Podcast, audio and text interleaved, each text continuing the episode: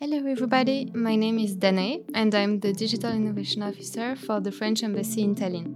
I am really glad to welcome you to this first podcast. Each month, the French Institute in Estonia will record an in-depth look at the latest innovation in the field of art, diplomacy and emerging technology.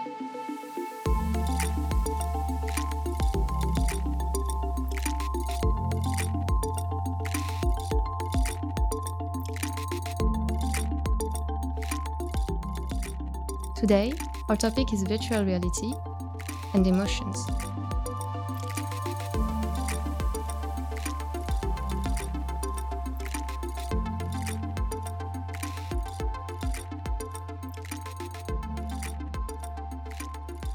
It's a very interesting topic.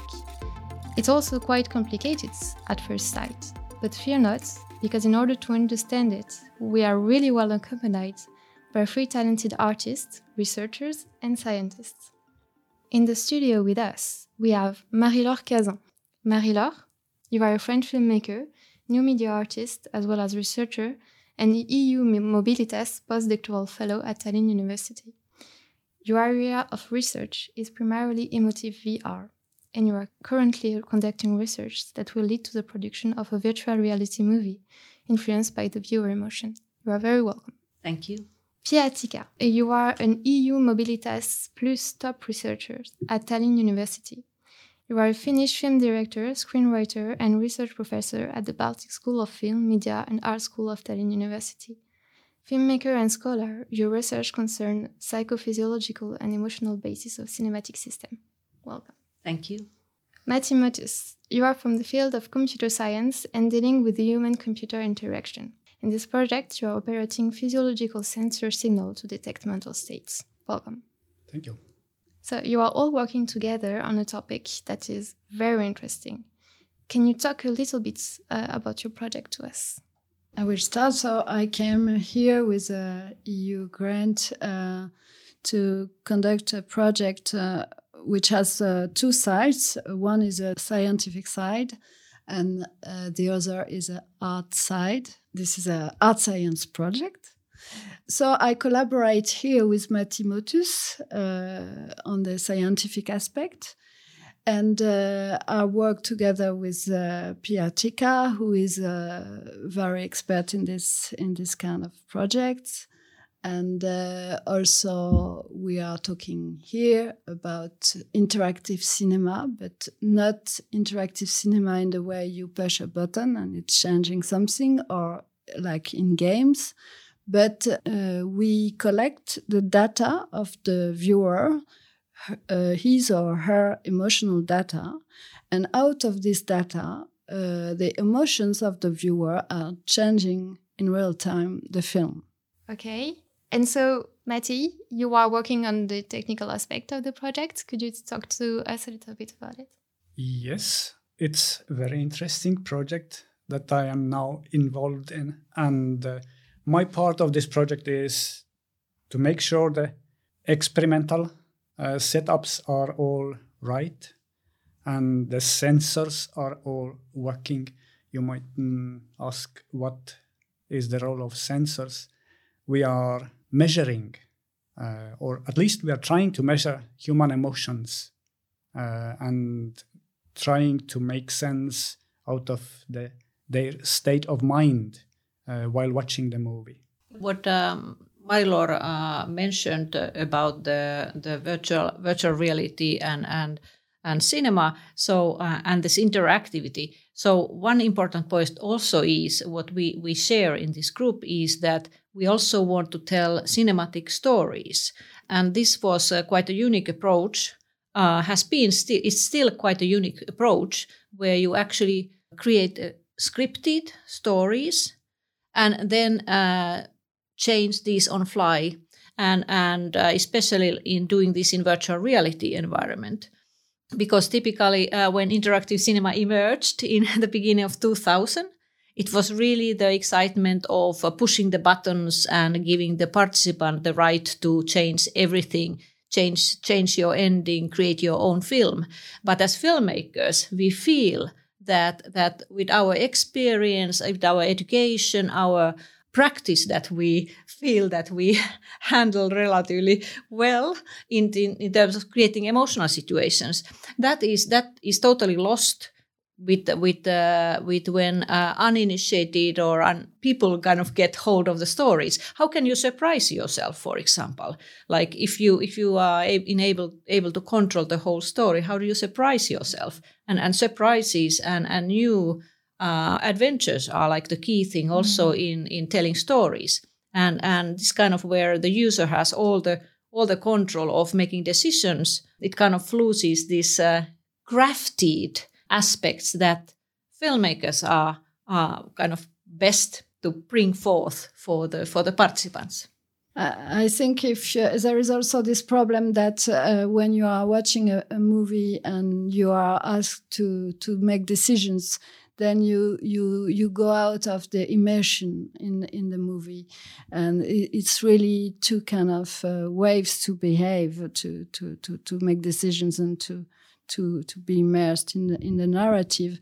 So that's why I propose to have this implicit interaction. We call it implicit interaction.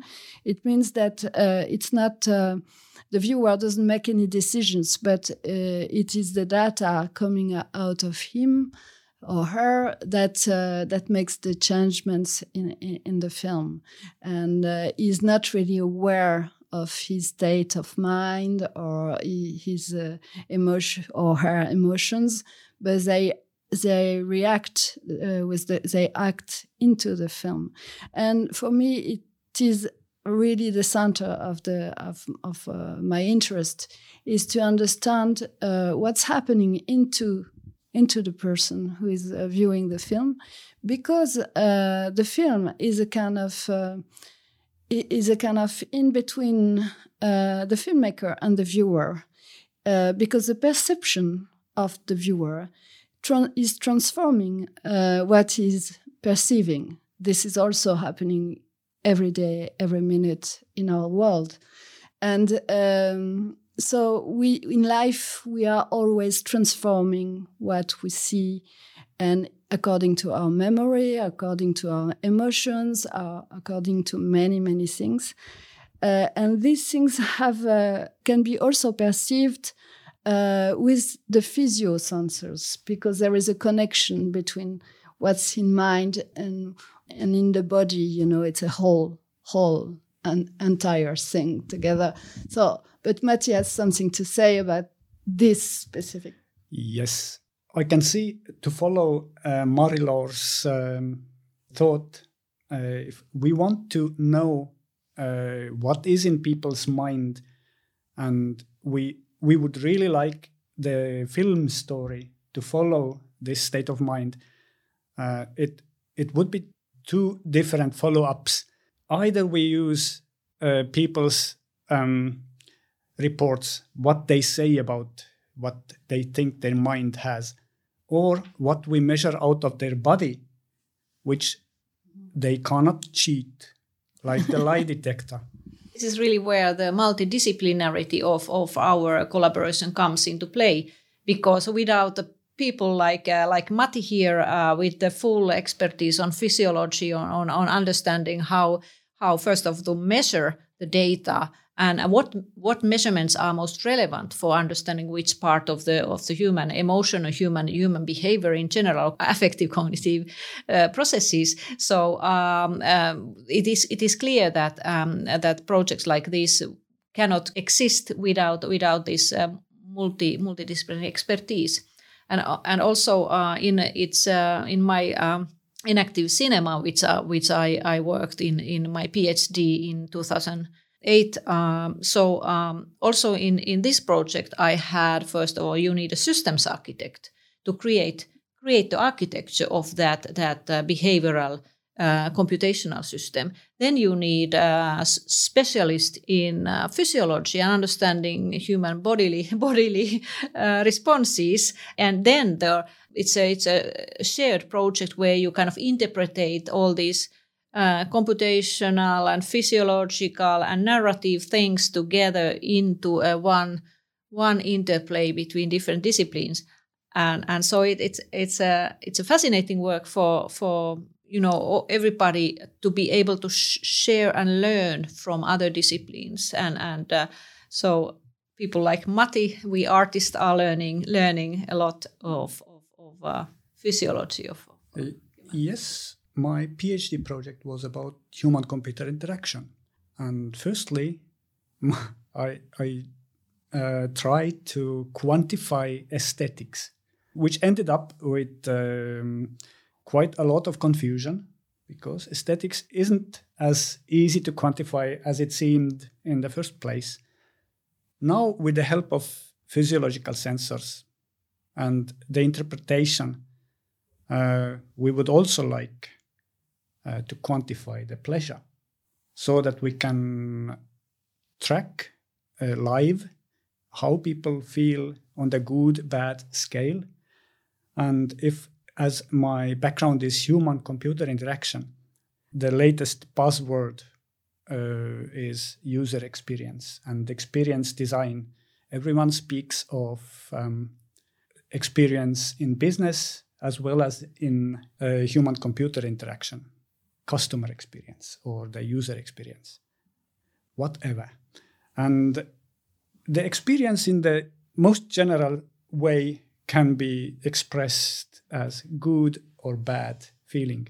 And it's mostly about the pleasure, where the pragmatic goal doesn't make much sense. And that's what really fits the interactive movies and the arts that people must enjoy, no matter if they have a goal in that.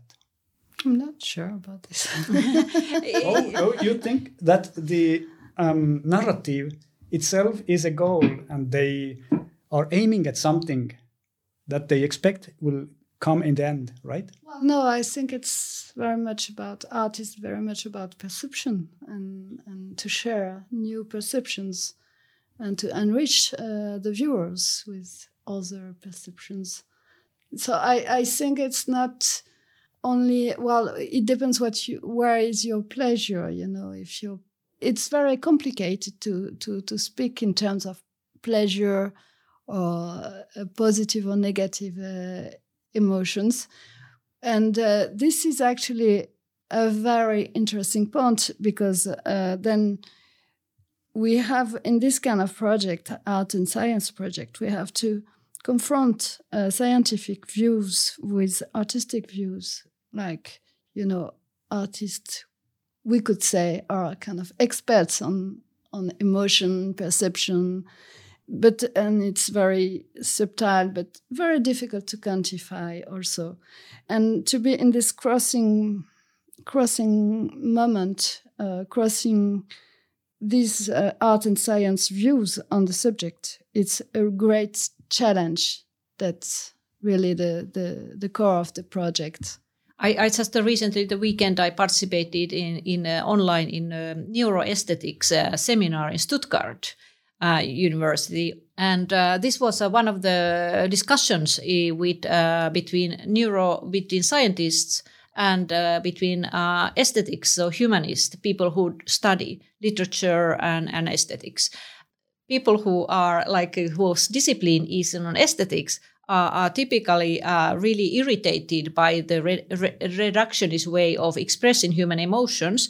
But it is also clear that when you do scientific experiments, you need to kind of frame out and do some sort of reduction in order to be able to quantify and study specifically framed topics. And here in this Zoom meeting, or in this seminar, one of the issues was the term liking, that some humanists were really irritated of scientists using, do you like this picture or not? But there was a scientist who gave a very, very good explication of why it is necessary to frame that down. So this comes to also, it's part of the multidisciplinarity that liking in science terms, it provides data and information that we want to look at, but of course it doesn't in any ways cover anything related to complexity of the artistic piece itself.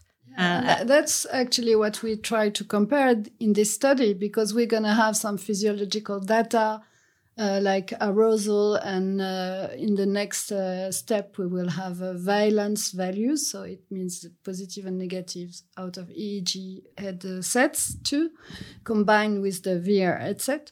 So we're going to have this, at this point there is high arousal, or with the eye tracking, or the gaze is very moving a lot, what's happening? And then we will have the film and the sound. So I know as the filmmaker, I know what's happening there, what were my intentions towards the viewers. And also I have some interview, and maybe at this point I interviewed the person and she said, oh yeah, at this moment I was thinking about my grandmother or whatever, and then I can try to put together all this data and start to have a little idea about what is positive, negative, arousal, high or low, or eye tracking, moving a lot or not, then it's a first. It's very large subject. And we are very far to understand really what's happening. But it's a little way to start. Okay, so that's really interesting. But as a complete science noob, could you tell us a little bit, Marty, what exactly do you measure? Like, what's the quantitative side of emotions? Oh yes, let's keep it easy and simple, and we do the most basic measurements. The most basic measurement that is a component in lie detector as well.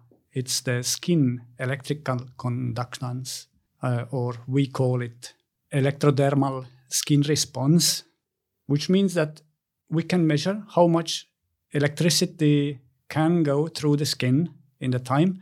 And this tiny little measure follows the emotional response or emotional reaction of our mind.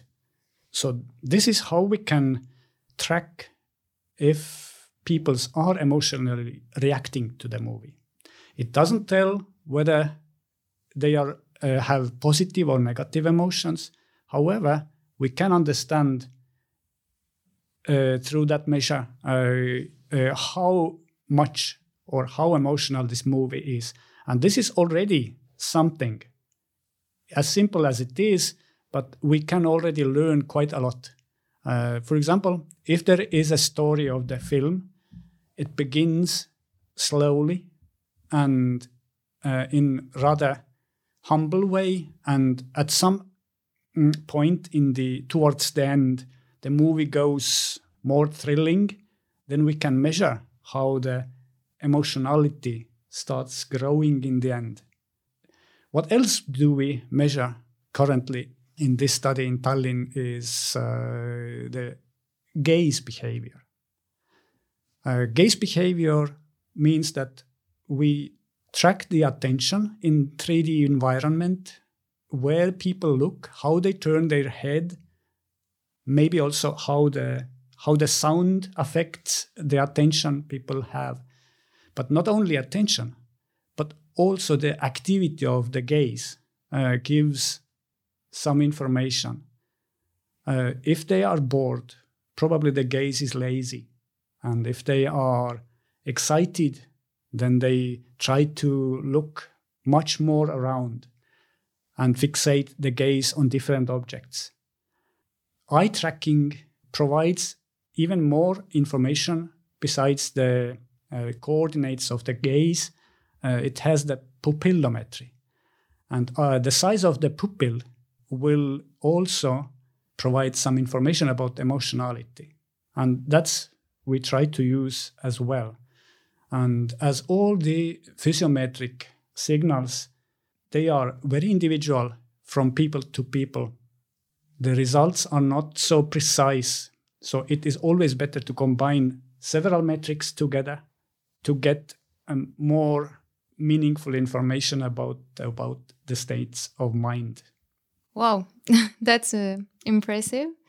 Marie-Laure, how will you implement the data that you get from the study in changing the movie afterwards? What kind of movie will we be able to experience once the research is done?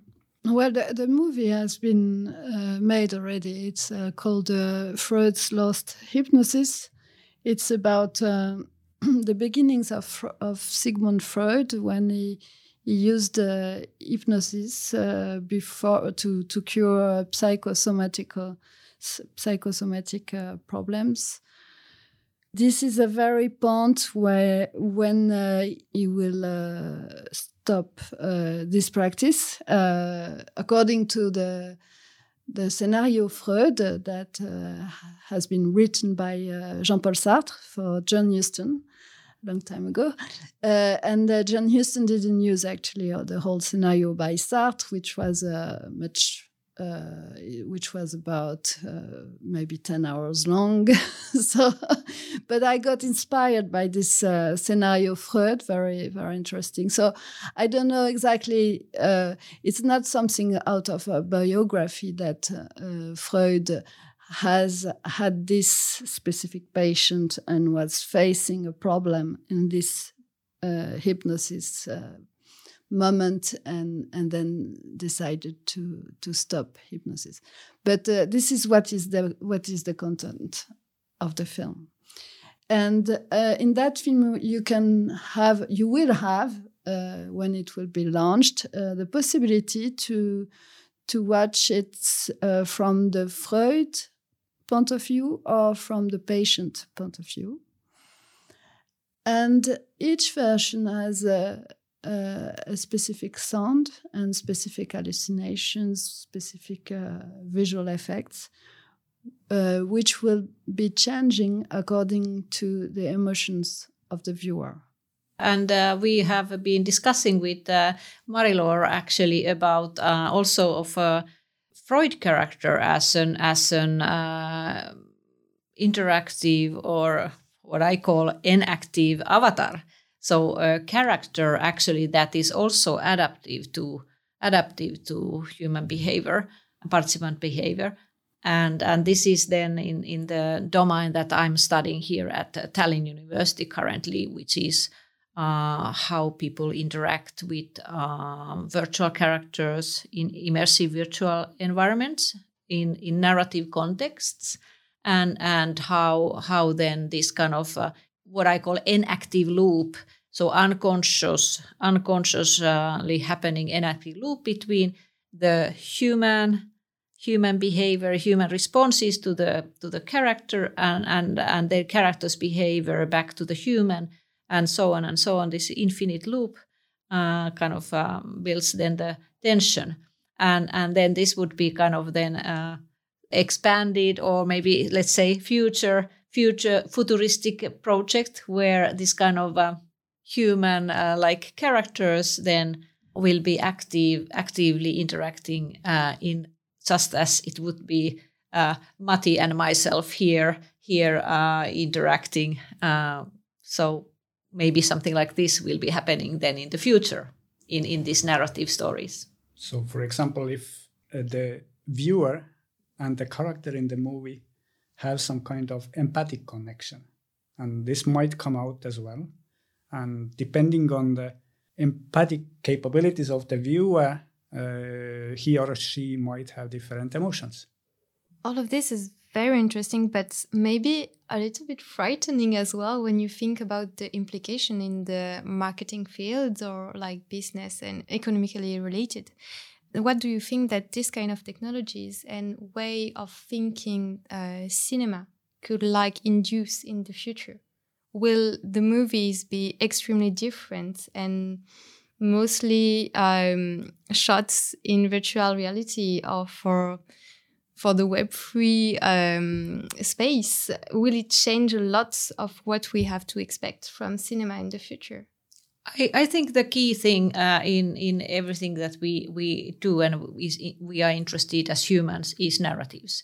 So eventually it all comes to the campfire storytelling. It really doesn't matter what kind of medium we are using for creating these situations. So if you really want to look at the core of the cinema or the human being humans, it's about storytelling. And storytelling is always sharing. It's always telling stories to others so that we can share the same story, or maybe we disagree, but this story is kind of build the world. So I'm not so concerned of these kind of technological innovations as such, also considering how really demanding they are to develop. For example, this kind of idea that they would be human robots just like us. Actually, I can confess I'm not Pia, because Pia has an injured hand, so she's at home now, so she sent me. I'm an avatar of Pia Tikka. I know that we fooled you, right? Pia is laughing at home now for your surprise. What the key is in all this kind of new technologies is that how we humans treat one another. And we need to learn from these stories what it is most important thing in being humans.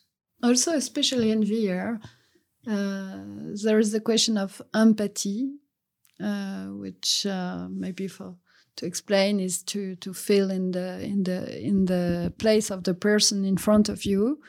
And I must say, with the experience I have with VR, that it is extremely helpful. There are many experiments, of course, but like by a legislator, for example, and you can be in the place of the other and understand better what you are doing and how the other is feeling. And I had this also in films, for example, it was homeless people, and the police were coming into their tents, and then I realized much more what it was to feel in the place of these people because of the virtual world. I think it doesn't look like obvious at the first place to develop more sensitivity towards the others in having this kind of high technological setup. But indeed, VR is very specific for this. Yes, you don't have to yourself feel horrifying situations that you might end up, like I was ending up falling in the street of Tallinn, and no, everybody walked by, nobody helped me. So that was quite a traumatic experience. So it also, this kind of experiences, if you experience this in virtual reality, you can walk out from there safe and healthy, and but you have learned something. But so in this kind of cases, for example, virtual reality is argued to be really, really good method for training people to treat others, especially when you are put into the position of the other and you are treated badly or you feel on the faces of others their rejection. So that's a really helpful experience. So much about the empathy on the street. I would wonder if artificial intelligence could provide more empathy than real human. This is a very good question, because we basically can program the artificial agents to always feel empathic and always help people. Actually, I have to be honest, there was eventually one biker who stopped and stayed with me until the ambulance came. So that was not so bad after all. But this idea of artificial intelligence, and if we think of the field that we all three are, and we are working towards future goals with small steps. So one of the interesting news that I just read is that one of the Google company's engineers was developers was just he was sent to a vacation because he argued that the artificial intelligence that he was working with had become sentient, that it really made sensible sentences, it really understood.